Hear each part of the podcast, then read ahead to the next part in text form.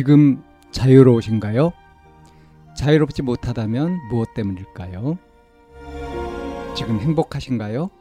행복하지 못하다면 무엇 때문일까요? 누구나 다 나름의 사정을 가지고 일상을 살아갑니다. 일상 속에서 자유롭고 행복한 길을 찾아가는 심리상담방송 참나원 지금 시작합니다. 2023년 8월 9일 심리상담방송 참나원입니다. 아웃소싱 문자 퇴사 관련 질문이라는 사연입니다. 제가 생산공장에 8월 2일 날 입사를 하였고 제가 생각했던 일과 다르고 작업복을 준다고 쓰여져 있는데 출근하고 보니 3일 이후 지급된다고 말을 하더군요. 접착제와 각종 유해물질로 인해 두드러기와 그리고 뜨거운 물건을 들다 보니 손에 잦은 화상을 입었습니다. 그래서 하루 출근 후 전화로 다쳐서 못 다니겠다고 아웃소싱 업체에 전화했더니 너가 다친 건 알겠는데 우리가 3일까지는 나가야 된다고 했고 너가 동의하지 않았냐며 압박을 합니다. 제가 화상 입은 거와 알러지 사진을 보여드렸는데도 말이죠. 그래서 하루 더 나갔습니다. 근데 또 알러지가 올라오고 손 마디마디에 잦은 화상을 입어 못 다니겠다 판단하여 퇴근 후 문자로 퇴사하겠다고 하고 14일 내에 돈 보내주셨으면 합니다라 보냈습니다. 전화나 문자도 사절한다고 보내고 차단했고요. 여기서 질문은 1. 문자로 퇴사를 전해도 상관없습니까? 2. 아웃소싱에 퇴사 의견을 전했으면 공장에 따로 말 안 해도 되겠죠? 3. 그만두기 하루 전에 미리 그만둔다고 했는데 압박하여 3일까지 다니게 했으니 공장에 소송은 못하지 않을까요? 가로 열고 전화 녹음 해두었습니다. 가로 닫고 4. 돈은 받을 수 있겠죠? 이런 사연입니다.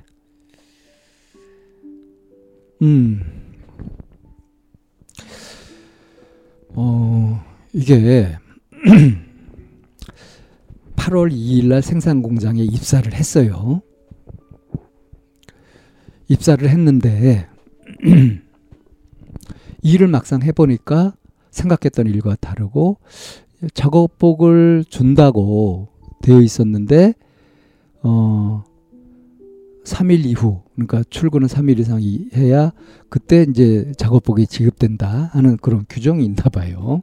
그렇게 말을 들었어요. 그래서 작업복도 안 입고 이제 일을 했는데 바로 그러니까 접착제, 각종 유해물질 같은 것들을 다루다 보니까 두드러기가 생기고 그리고 이제 뜨거운 물건을 들다 보니까 손에 화상을, 그것도 잦은 화상을 입었다. 2일날 입사를 했는데 그래서 바로 이제 그 하루 이제 그렇게 일하고 나서 다쳐서 못 나가겠다고 이제 이게 이 취업을 하게 된 입사를 하게 된 아웃소싱 업체에 이제 전화를 한 거죠. 연락을 했더니 그 업체에서 3일까지는 나가야 된다.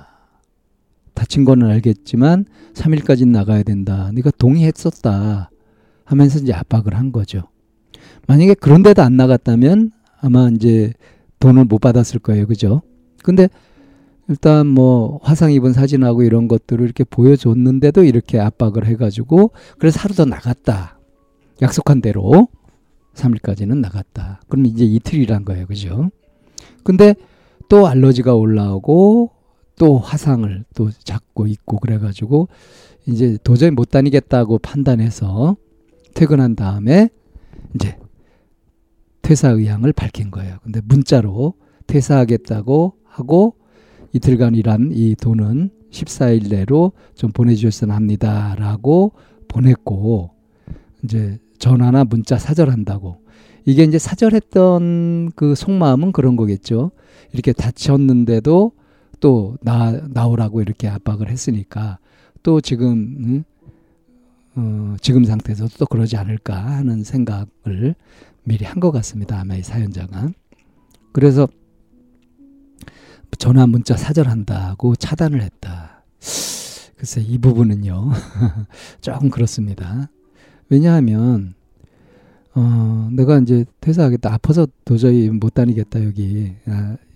대신 일한 건 좀 달라라고 얘기를 했잖아요. 그러면 상대 쪽에서 사정이 있다든가 어떻게 하겠다든가 하는 응답을 해야 될 거 아닙니까? 근데 전화 문자 다 사절한다 이렇게 해버렸으니까 일방적으로 통보한 것이 되어버렸단 말이에요.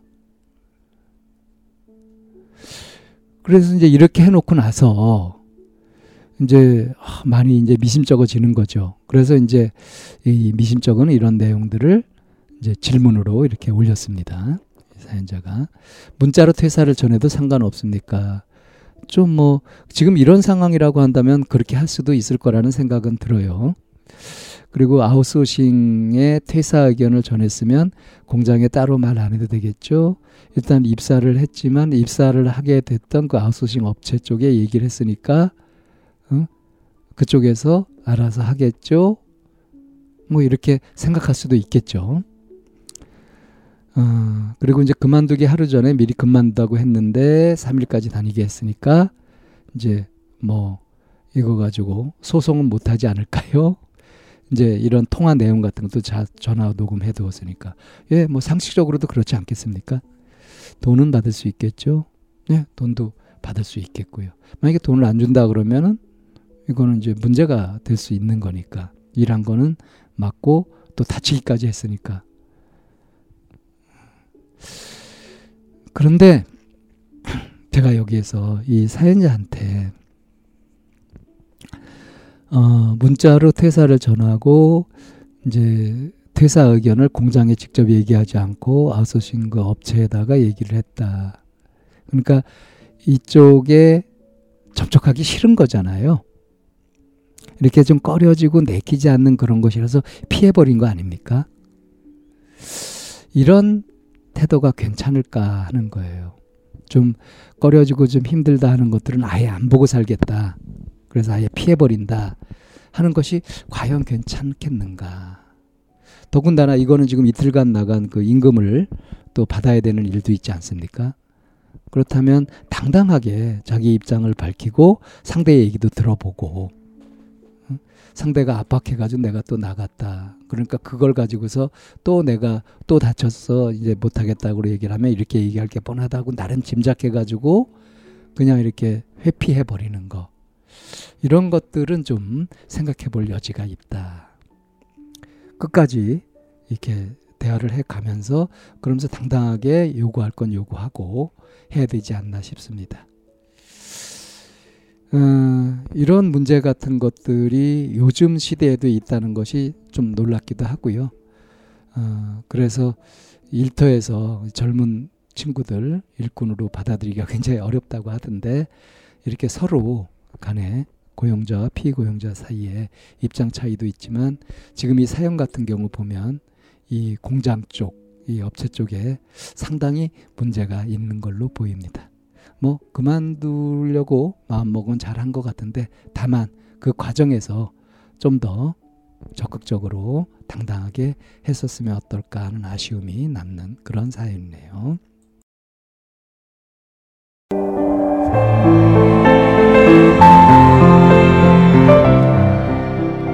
이 상담 방송은 마인드 코칭 연구소에서 만들고 있습니다. 상담을 원하시는 분은 02-763-3478로 연락을 주시면 안내를 받으실 수 있습니다.